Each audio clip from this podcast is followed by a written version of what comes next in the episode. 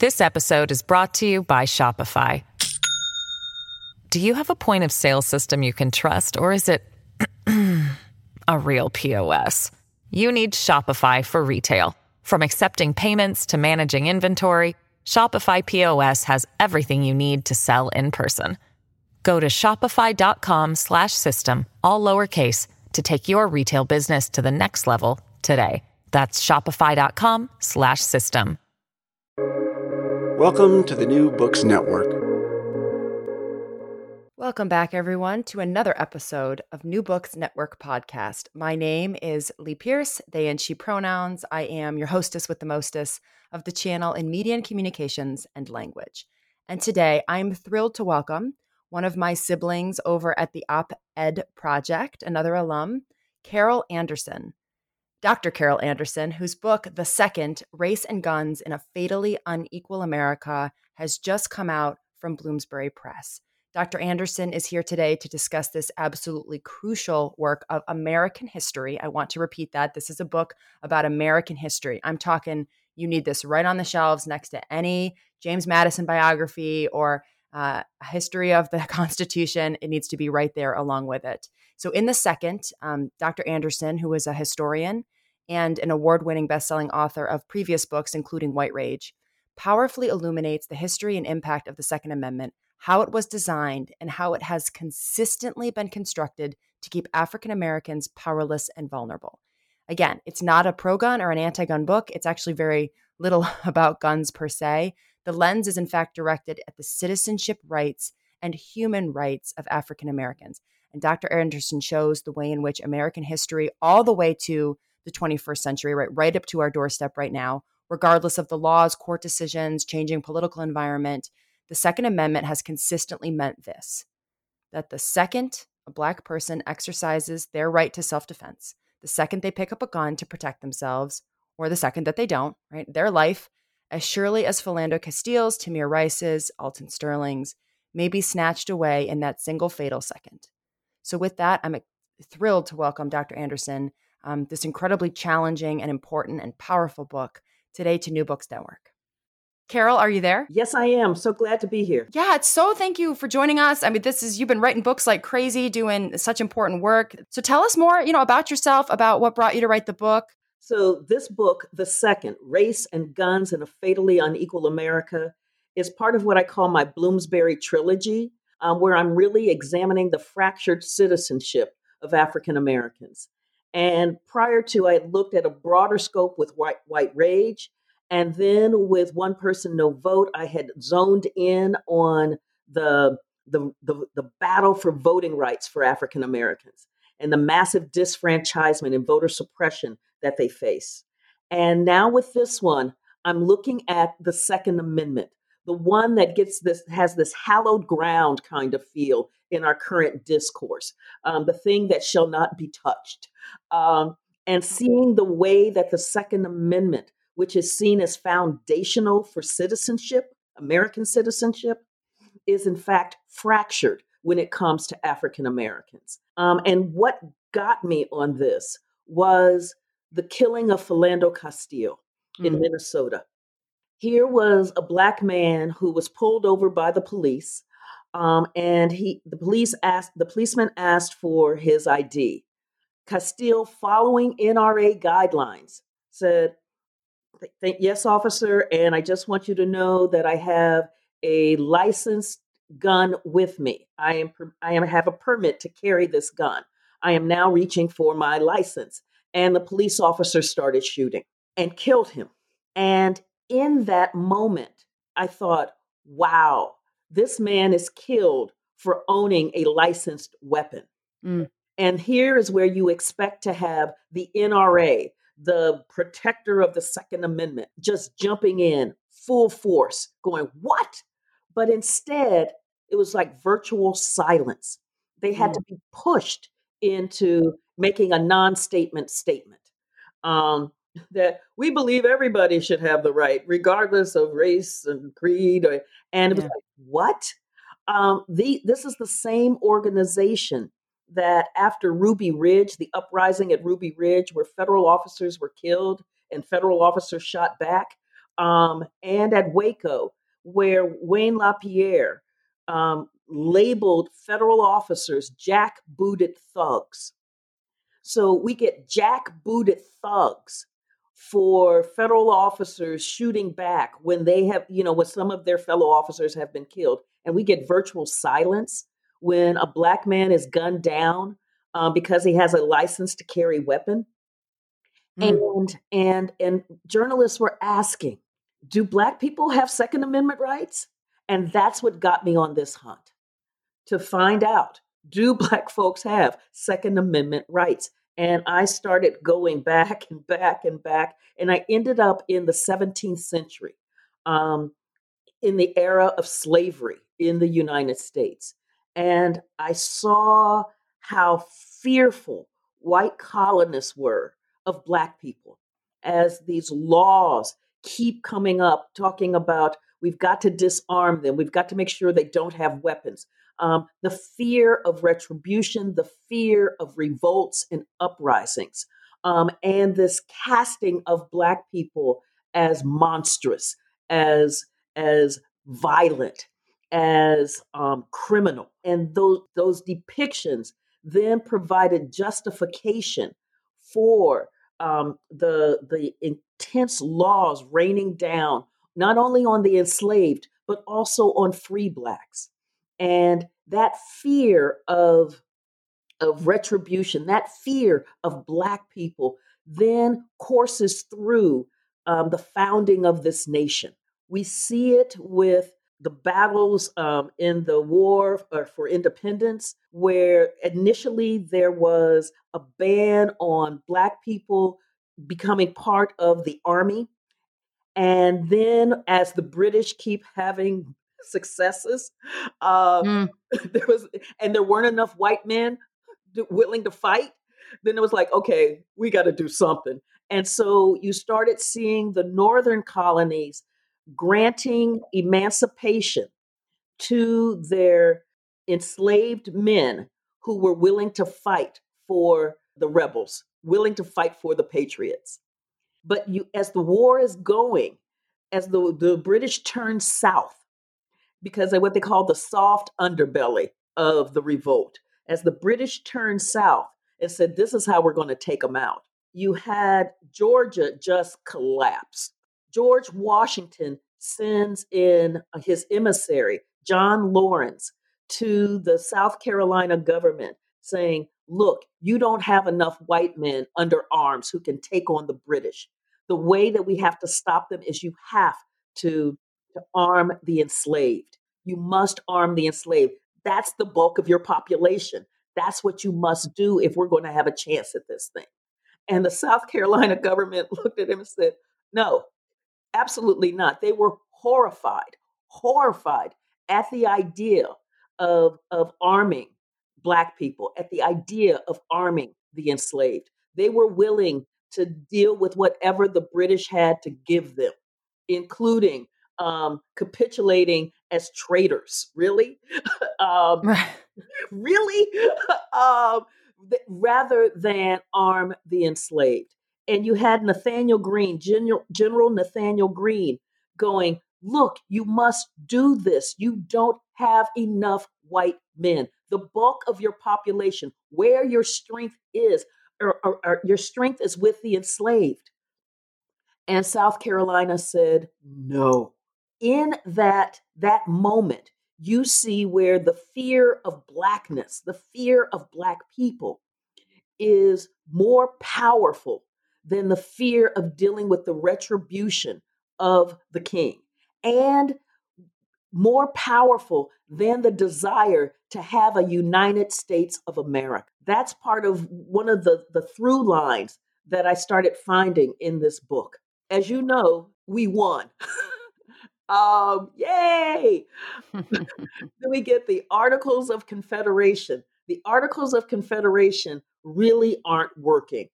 They really aren't working. By seventeen eighty-seven, it's really clear this thing is not functioning. You have states that are printing their own currency. They have set up tariffs against each other.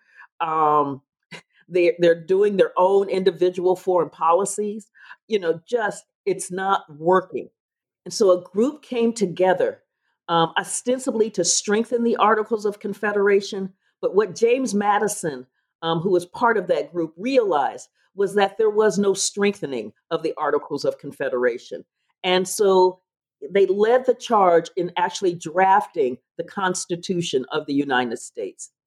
In this drafting of the Constitution, one of the things that becomes clear is that the South is there to strengthen slavery, to get its best deal.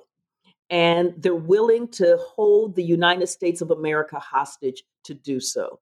And this is how we get the, the three-fifths clause that gives them more representation than um, their population actually warrants, because they're treating the enslaved generally as property.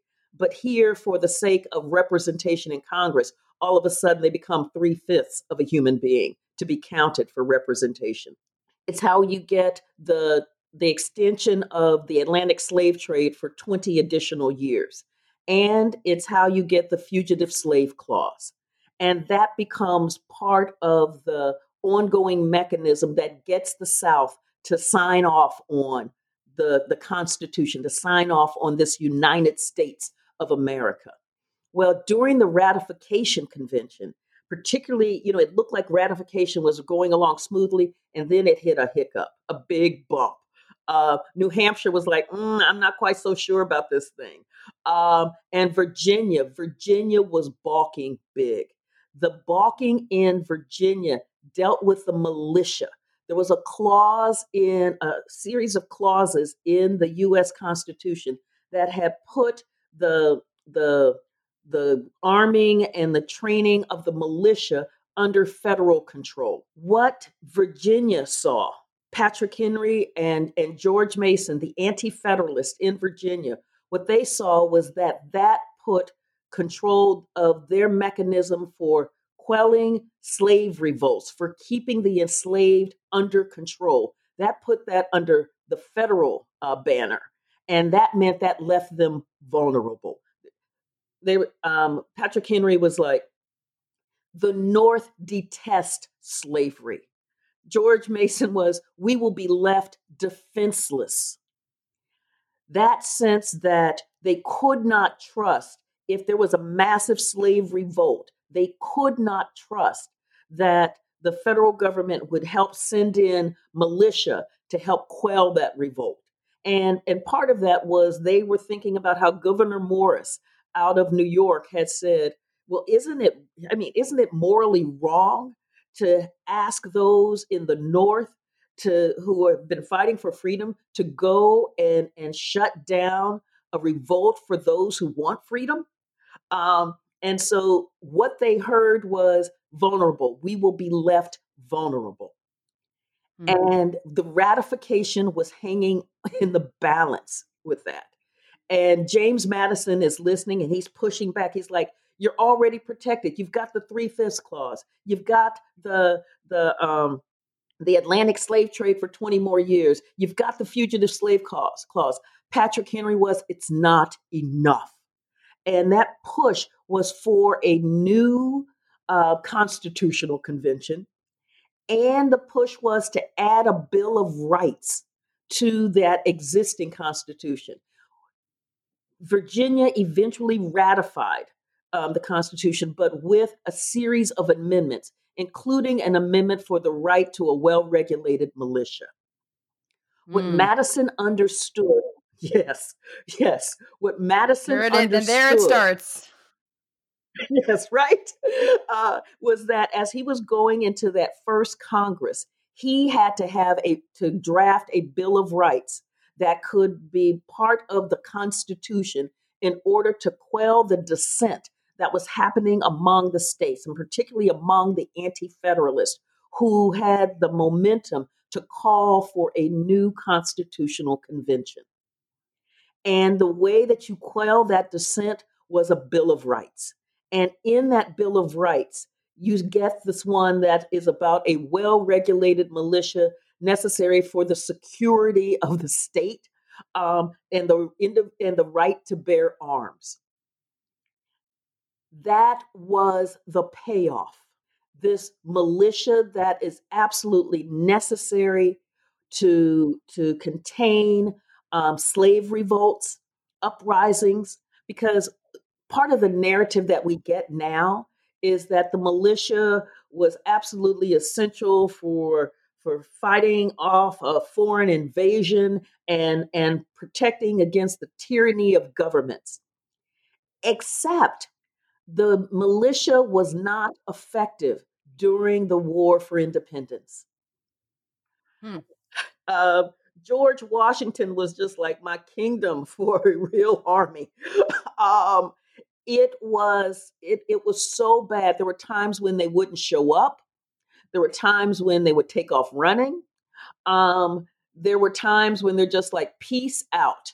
Um, and, and, and you had Governor Morris saying to rely upon the militia against a foreign invasion is like relying upon a broken reed. So they knew that the militia was not effective against a professional army. They knew that. They also had to deal with Shays' Rebellion, which was an uprising that happened in seventeen eighty-seven, right before the Constitutional Convention. And this was a group of men, a, a militia that had formed to take on, um, to battle against taxation by the Massachusetts government and the seizure of land for non-payment of those taxes. And so you had this, this, this group of men led by Daniel Shays um, storming courthouses, getting ready to take over the armory in Springfield, Massachusetts. And they, the, the government couldn't get militia to take on Shays' Rebellion. They could not get enough men to do so. In fact, there were members of the militia who were joining Shays' Rebellion. And it took Boston merchants basically having to hire mercenaries to take on uh, Shays' Rebellion and quell the revolt. And so that sense that they were there to uphold the law, that also didn't hold water. What that militia could do and had done was to clamp down hard on, on uprisings of the enslaved. And so you think about the Stono Rebellion in seventeen thirty-nine in South Carolina, where twenty enslaved uh, laborers, men, took over. Uh, um, they had been out on a, a road, a work gang, building roads, and they started basically plotting out and scouting how many men, where are the weapons, because what they were trying to do was to get free. And freedom was in Spanish Florida. And so on a Sunday, they overtook the two guards at the at the where the the guns were stored, got those weapons, and they started en route to Florida, taking out white people, just killing them. And they were and and and what stopped them was that South Carolina had a law that all white men had to be armed. So on that Sunday, the white men had their guns in church. And when the alarm went off, the white men came out of church and they started hunting down um, the members of the Stono Rebellion. sixty people were killed, um, forty, forty enslaved people and, and twenty whites. It was the most, uh, it was the largest uprising in, in, in, North American history.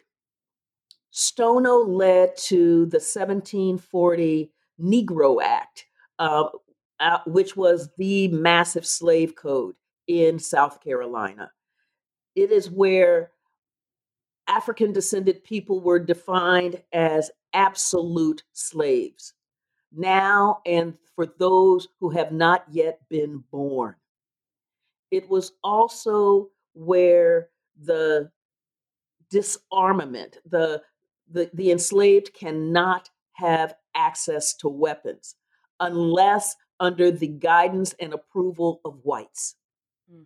and where literacy was banned. Mm-hmm. Yeah, and that's the one I had been familiar with before reading the book. So it was it was not surprising to learn that literacy and like they're both forms of wep- of weapons and tools, right? So it makes sense that you would ban them all simultaneously. Exactly. This was this was like this is how they're going to get free. So we got to stop. Right. That. That's precisely right. Yeah, we've got to stop that. And so the militia held a key role in enslaved society, a key role in propping up slavery. Um, as an institution, because it was that militarization of whites that prevented the uprisings, that that that clamped down on them when they occurred, and that was what what Virginia, what the Anti-Federalists wanted, particularly those in the South. That's what they wanted. They wanted protection. They wanted to not be left what they called defenseless. That's what the Second Amendment is about. So you think about it here in this Bill of Rights, where the, the, the freedom of religion, freedom of the press, freedom of speech, uh, the right not to be illegally searched and seized, the right not to have cruel and unusual punishment, um, the, the, the, the right to not have to testify against yourself. Amongst these incredible rights, we get this outlier about a militia and arms, because that outlier is like the three-fifths clause. It is designed to deny the humanity of Black people. So knowing how the power of anti-Blackness is infused in this Second Amendment then led me to, to look at the ways that the right to bear arms, the right to self-defense, and the right to a well-regulated militia play out for African Americans over time. And, and that's what I did in this book. You know, that word militia, so as a rhetorician, that word militia in the Second Amendment has always been like, that's a really specific word. And people always sort of brush it off. It's like, oh, that's just what they meant by like armies. And you're sitting there like, I don't think that's true. If you think about how careful they were with the writing of this document, I, they, I mean, you wouldn't say militia if you meant armies. You'd say armies. And then the other thing you say uh, is, um, and you say this at the end of the introduction, but obviously it's a theme that runs throughout the book, is really that discussion of the Second Amendment has been so codified by the N R A in this issue of, well, people's rights. And then you ask, well, what, like the right to do what and whose rights? Uh, you say it's like clear that the debate is much bigger than this like rights equality issue, because fundamentally, the Second Amendment is so structurally flawed and quite literally written for Black exclusion debasement that unlike every other amendment, like you say, it's not reformable in a, in a lot of ways, right? It can't be. And this is an important point about the whole book. Things that are written exclusively as anti-Black violence cannot, that you can't just then add to those amendments and change language, and because they're too structurally embedded in anti-Black racism to just be an additive process. And I, so I think this all pulled together a lot of great themes for me. And I really appreciate the history because it's very well done. I mean, it, this is a very sound argument in terms of historical evidence. It's very hard to come away with this having read it and think anything but, yeah, this whole Second Amendment was quite literally the compromise to get everybody on board with something that people didn't want because they didn't want yes. to to give freedom to to Black Americans, right? Yes, thank you. Thank you. It, and thank I mean, you. No, no, this is thank you for this. Yeah. Well, you know, and it was, like I said, I started this because of the, the killing of Philando Castile, um, asking that question. And as a historian, um, I went back to the past and just started going through, how did we get here? Um, which is, you know, the historian's question. How did we get here? And, and what I saw was this predominant fear of Black people, um, the the language of, uh, you know, one person after uh, Gabriel's revolt in Virginia said, if we are going to to keep um, the the basically the beast of slavery, then we have got to keep a ferocious monster in chains. Um, wow, wow. This episode is brought to you by Shopify. Do you have a point of sale system you can trust, or is it a real P O S? You need Shopify for retail. From accepting payments to managing inventory, Shopify P O S has everything you need to sell in person. Go to shopify.com slash system, all lowercase, to take your retail business to the next level today. That's shopify.com slash system. Yeah, you have another another one from, um, uh, it's, it's like a Southern delegate, uh, Rufus King, Mass- oh, no, sorry, not the South, Massachusetts. Uh, lab- so labeling the Three-Fifths Clause, quote, one of the Constitution's greatest blemishes, admitting that the horrific concession to the slaveholders, quote, was a necessary sacrifice to the... So quite literally, Black Americans are the sacrifice to the Constitution. Yes. Yeah. Yes. That, I mean, seeing how... And, they, and the thing is, is that they knew it. When they were doing right. it, yeah. they knew it. Um, and and and as I said, it's one of the, the through lines in, in, in this work is the predominance of protecting Uh, white supremacy at the cost of African American citizenship rights, at the cost of the United States, at the cost of the language and the viability of democracy. Mm-hmm. Um, that is, to me, one of the through lines in this. Um, you know, it, it it is Madison saying, yes, you know, we we we've got to do the have the the. the extension of the, the Atlantic slave trade, because if we don't, we won't have a United States of America. Wow. Yes. So it's that kind of, of recognition of the, the, the, the larger sacrifice that African Americans have made for this nation. Um, And when you think about it, too, in that war for independence, you had African Americans fully engaged in the battle. Mm.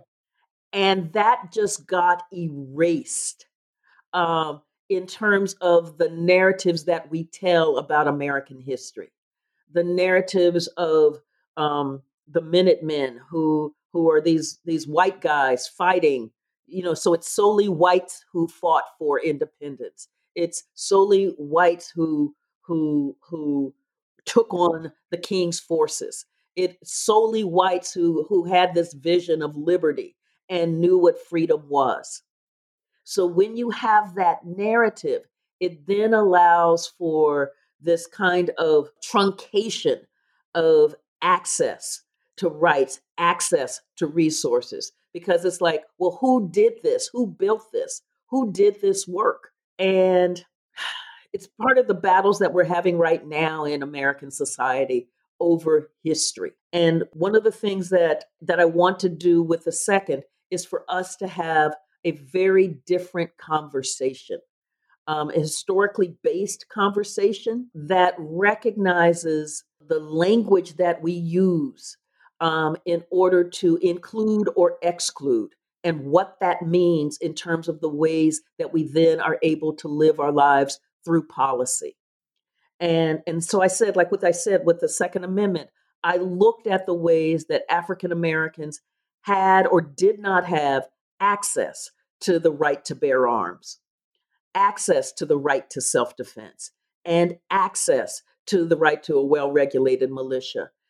And I tracked this over time from the seventeenth century all the way up into the twenty-first. So as you know, the book ends with Kyle Rittenhouse and mm-hmm. Breonna Taylor, right? And so seeing how in these instances, how does this work? And the answer is it doesn't. African Americans' access to those rights is so conditional. It is conditional upon the acceptance of whites. So that's why I have in there that battle at Christiana. And that happened in eighteen fifty-one in Pennsylvania. And this was right after you get the Fugitive Slave Act of eighteen fifty.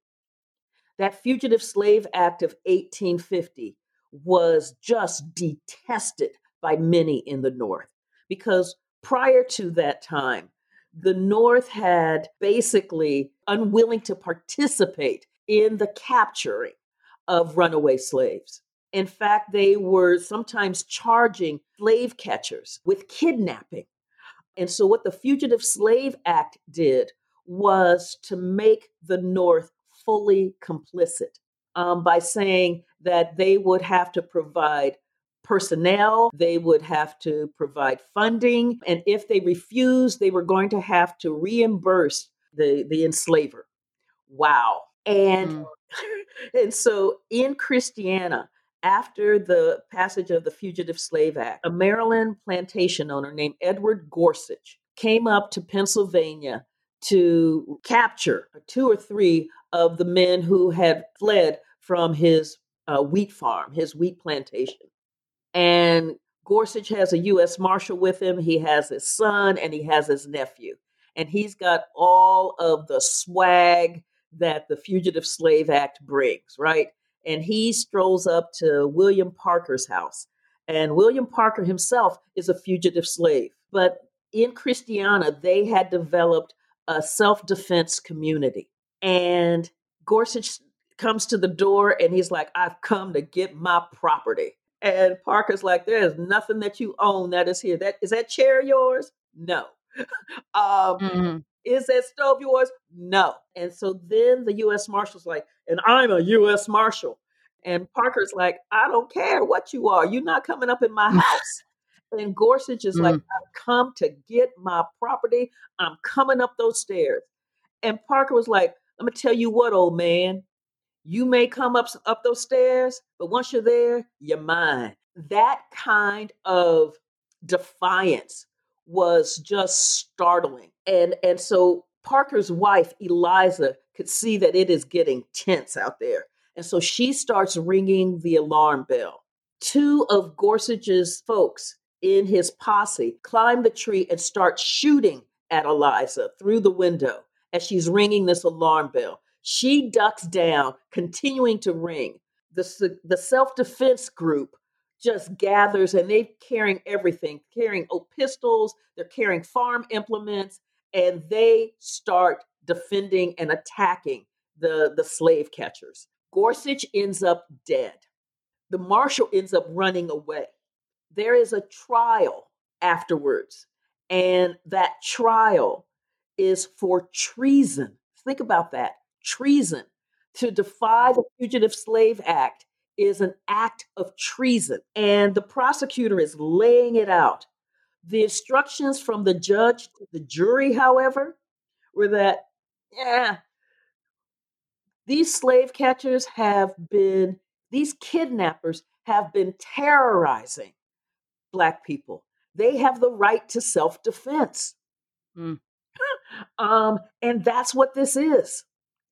And so no one was found guilty of treason, nor were, were there any trials for Edward Gorsuch's death. And so it looks like, oh, Black people have the right to self-defense.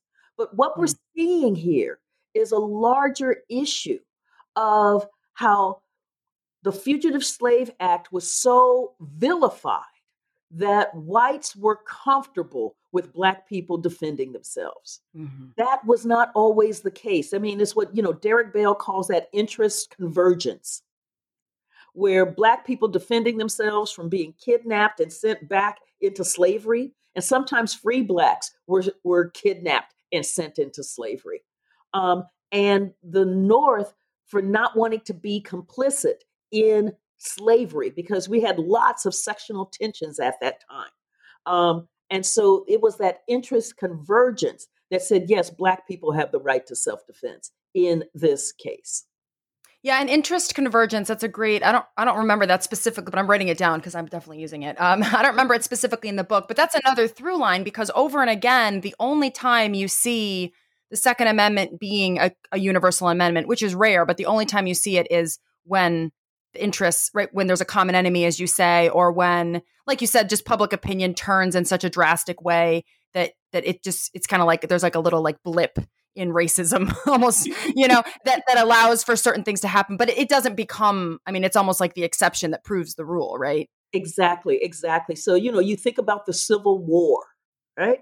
With the Civil War, you had initially Blacks were forbidden from joining the Union Army.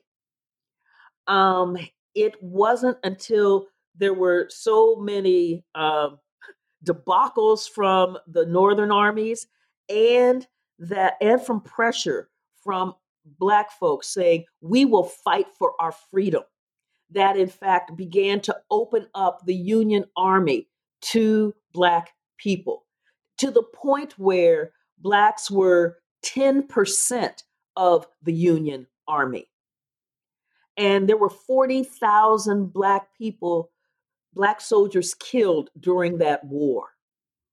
But what we saw after the Civil War, after this fight to save the United States of America, where Black people were like, let us fight for this nation. Let us fight for this freedom. Afterwards, you get Andrew Johnson, who basically provides amnesty to the Confederate leaders and allows them to gain control of the government again. And they institute the Black Codes. And one of the key elements in the Black mm-hmm. Codes was disarmament.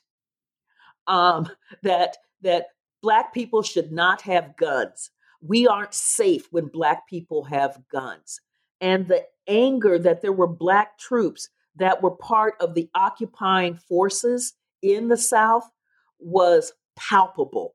The complaints up to Andrew Johnson about these Black soldiers, um, and, and it was this fear that, you know, they're only going to be here to, to wipe out all of the white people, to kill all of the whites. Um, and no, they're they're there to bring about some level of peace and to keep whites from killing the newly emancipated folk. But that's, so what you saw then was Andrew Johnson then having Black soldiers removed as part of the occupying forces in the South, because there was not interest convergence there. Um, and, and that's what we're talking about here, is that when the nation needs Black soldiers to fight, when there's like no other option, then boom, there. But afterwards, let's get the guns away from them. Because again, because mm-hmm. of the power of anti-Blackness, the power of that language, like that language of, of, of, of criminals, that language of violence, inherently violent, that language of being a ferocious monster. Um, instead of being human beings who value freedom. Wow. Right. Yeah. And as you move into the present of the book, so what sort of happens, and you don't say this explicitly, but which is probably just because you're such a good writer, but it's like you move through all of this quote unquote history, because this is always, you know, tricky, because really by the end of the book, you realize that seventeen seventy-six and nineteen sixty-seven are, we're looking at the same thing. Yes. Thank you. And so by the time we get into the nineteen sixties, what we see is that despite the Civil Rights Act of nineteen sixty-four and despite the Voting Rights Act of nineteen sixty-five, African American citizenship is still very tenuous. And one of the ways you see that is in California with the Black Panthers, the Black Panther Party for Self-Defense. The Black Panthers arose out as a response to the massive police violence that was raining down on the Black community. And the Panthers decided what they would do would be to follow the law, the California law, and police the police. So they open carried their weapons, standing the the the legally amount, uh, the legally measured, uh, standing the legal distance away from the police as the police were making their arrest. But the police did not like to see these Panthers. Uh, the police were just horrified um, that that you would have this group of Black people who believed that the police needed policing. And so they went, the Oakland Police Department went to uh, uh, Assemblyman Don Mulford and said, we need a law that can put the Panthers in check. And that law became the Mulford Act. And so here you have um, Black folks legally carrying weapons and a law written by a conservative assemblyman with the help of a representative from the N R A and backed fully by Governor Ronald Reagan to create a gun control law that would stop the, the methods that the Black Panthers used in order to police the police. That fear of Black people was part and parcel of this, part and parcel of this moment. It was a time where you also had then the Gun Control Act of nineteen sixty-eight.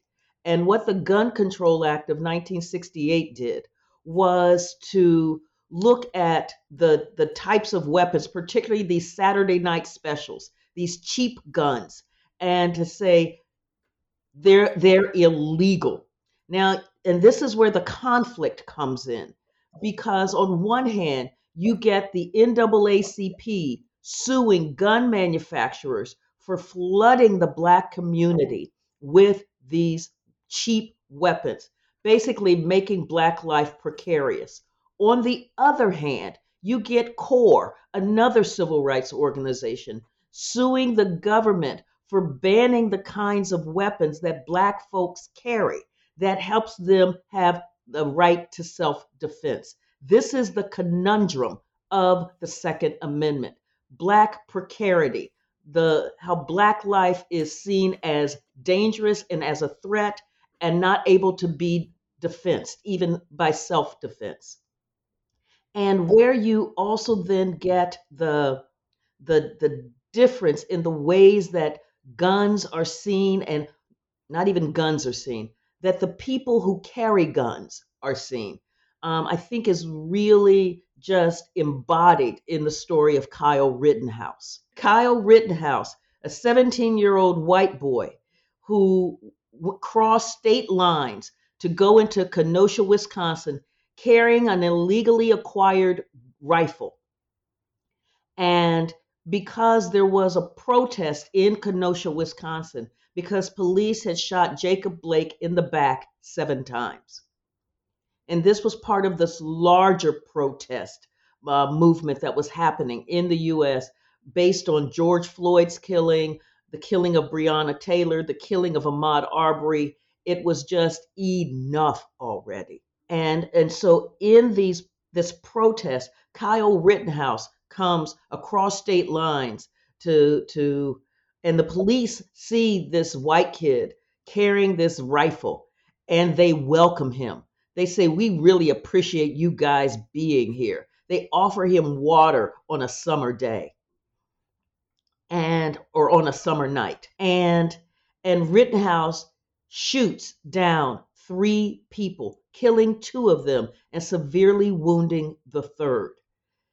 After the killings, he's walking towards police with his hands up as if to surrender, and the police go right by him. They don't see Kyle Rittenhouse as a threat. And he goes home, and he is eventually arrested at home across state lines. So the thing of, of, of this threat, and I juxtapose this to Tamir Rice. Tamir Rice was a twelve-year-old playing with a toy gun in a park by himself in Cleveland, Ohio. And the police roll up on him. And within two seconds, they shoot him. They said he was a threat. So how is a child who is playing with a toy gun, and granted, the toy gun didn't have the tip on it to say, "Hey, I'm a toy Colt forty-five, but he was by himself in a park, so he wasn't a threat to anyone. And he is gunned down within two seconds. Kyle Rittenhouse is in a, a movement, a protest, where there are tons of people. He's carrying a rifle, and he's not a threat. That is the difference in the way that the Second Amendment operates. You see it just actualized right there. And the fact then that you have the right wing in American politics embracing Kyle Rittenhouse. His defense attorney said, you know, he was merely exercising his Second Amendment right to a well-regulated militia. Wow. You have over a million dollars being poured into his defense fund, his bail fund. You have him being held up as this avatar of defending against these angry Black people. So in Rittenhouse, we see the embodiment of the Second Amendment. We see the embodiment of the, the threat of Black people, and we see the embodiment of how whites with guns are not the threat. Blacks with guns and Blacks without guns are the threat. That is the through line from the seventeenth century America to the twenty-first century America. And it is what leads to the fractured citizenship of Ameri- of African Americans. Yeah, uh, there's uh, my godchild who is biracial in Georgia. His, um, one of the women on his school board um, has been a- was advocating vor- voraciously for Kyle Rittenhouse's defense fund, and we tried to get her removed because there's no there's no way she can educate children of color. I just don't believe right because they are dangers to to her and threats to white safety. And it was un- she couldn't be removed because it's, you know, private Facebook stuff. But I mean th- that I, when I was reading your book, I I recalled how how much people defended him as some kind of fighter for justice and like law and order. And it was, I mean, the the racial overtones of that were so obvious, and yet it feels, I don't know if it's on purpose or like they, they they that's actually what they mean, or people just can't see it. But I'm encouraged by a lot of the defunding the police movements and how much people are starting to realize that you cannot have a, a, an asymmetrical arming of police and civilians this way, because so much of that violence gets directed toward people of color, like disproportionately at astronomical numbers. And and when I think about um Rittenhouse, I also think about the way that George Zimmerman was embraced by the right, that and the thugification of Trayvon Martin. So Trayvon, seventeen-year-old, um, just going to a convenience store to get Skittles and iced tea during the N B A All-Star game break. And he is spotted by George Zimmerman, um, who is, is, is calls in because this guy is suspicious. What would make a child suspicious except that he's Black? Um, and Zimmerman gets out of his, his, his S U V with a loaded nine millimeter to stalk this child through this community. And, and what we know is that Trayvon ended up with a bullet in his chest, and that Zimmerman hollered self-defense, as if Trayvon did not have the right to self-defense when a grown man with a loaded weapon is following him, tracking him, stalking him through a neighborhood. Yet the narrative that we got was that Trayvon was this big Black thug who threatened this poor, defenseless man who was overweight and just could not, you know, match up against the athleticism of this Black thug. Whew. Black threat means that you don't have the right to self-defense. Yep. And we know that Zimmerman walked. This is how the Second Amendment works. Yeah. And even when people point to um, convictions, uh, you know, Dylann Roof, uh, Derek Chauvin, they're so egregious that you can hardly even call them victories for a more equalized argument, because the the white threat has to be so incredibly aggravated to be seen as a threat, right? Compared to the non-existence of threat in in the Black people that are murdered. Yes, and I mean, and so you think about Dylann Roof. Mm-hmm. Dylann Roof goes to uh, Mother A M E Church, and he guns down nine Black people during Bible study. Lord, he is taken alive. This man who has gunned down nine people in Bible study is taken alive, and they recognize Dylann Roof's humanity by asking him if he's hungry. That was an option not available to John Crawford at in Walmart near Dayton, Ohio. That was not an option to to Breonna Taylor. That was not an option to God, Terrence Crutcher or Walter mm-hmm. Scott. Dan- Daniel Prude, he was killed in Rochester in a similar manner as George Floyd. Yes, mm-hmm. exactly.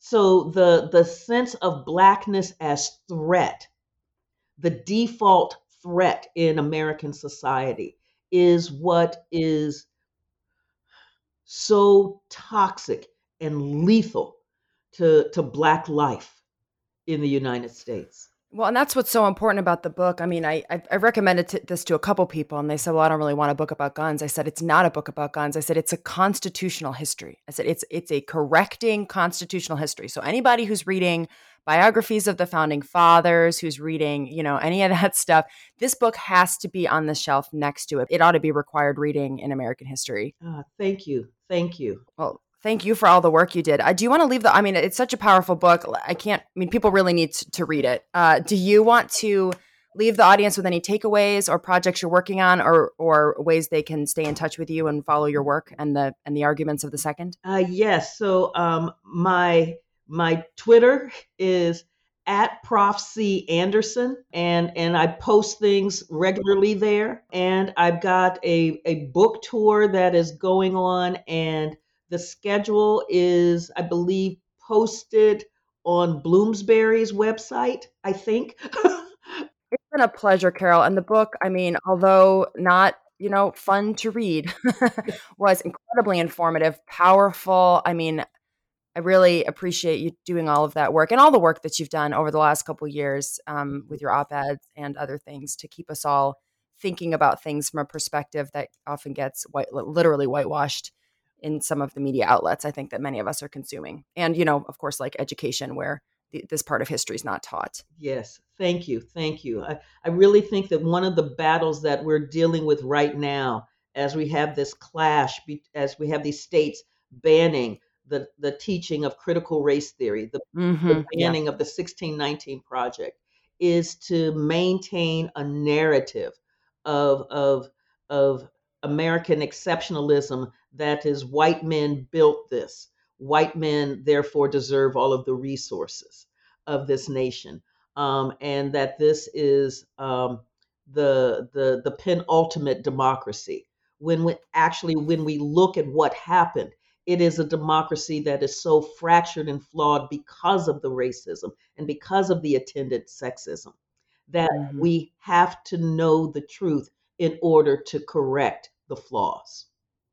Yes, absolutely. And, um, you know, and Carol, by the way, for those of you listening, Doctor Anderson has written several books um, in similar veins of teaching people the truth. So certainly after you read the second, you'll want to check out the rest of the books. But for now, we do want to thank um, Doctor Anderson for being here. We've been talking about her latest book, The Second: Race and Guns in a Fatally Unequal America. We'd also like to thank Bloomsbury Publishing. Without publishing houses like Bloomsbury, this kind of work, New Books Network, it would be very hard to run uh, as a nonprofit volunteer organization. So please head over to Bloomsbury's website and check out the book. If you're not interested in a copy for yourself, uh, do consider the history buffs in your life, because as I mentioned, this is definitely a U S history book uh, before it's a book about, quote unquote, book about guns. And if not, this is exactly the kind of book that your local library would love to keep on the shelves for people to read. So consider buying a hard copy to donate, something that's very nice to do with public budgets being what they are right now. Uh, but if that's not in your means, you can also reach out to the public library, your university libraries, and request that they pick up a copy of Carol Anderson's The Second: Race and Guns in a Fatally Unequal America from Bloomsbury. And with that, Doctor Anderson, thank you again. It's been a pleasure. It's been wonderful, Lee. Thank you. Yes. And for everyone at home, if you haven't been vaccinated, please consider getting vaccinated, and stay tuned for more books coming soon from New Books Network. Goodbye.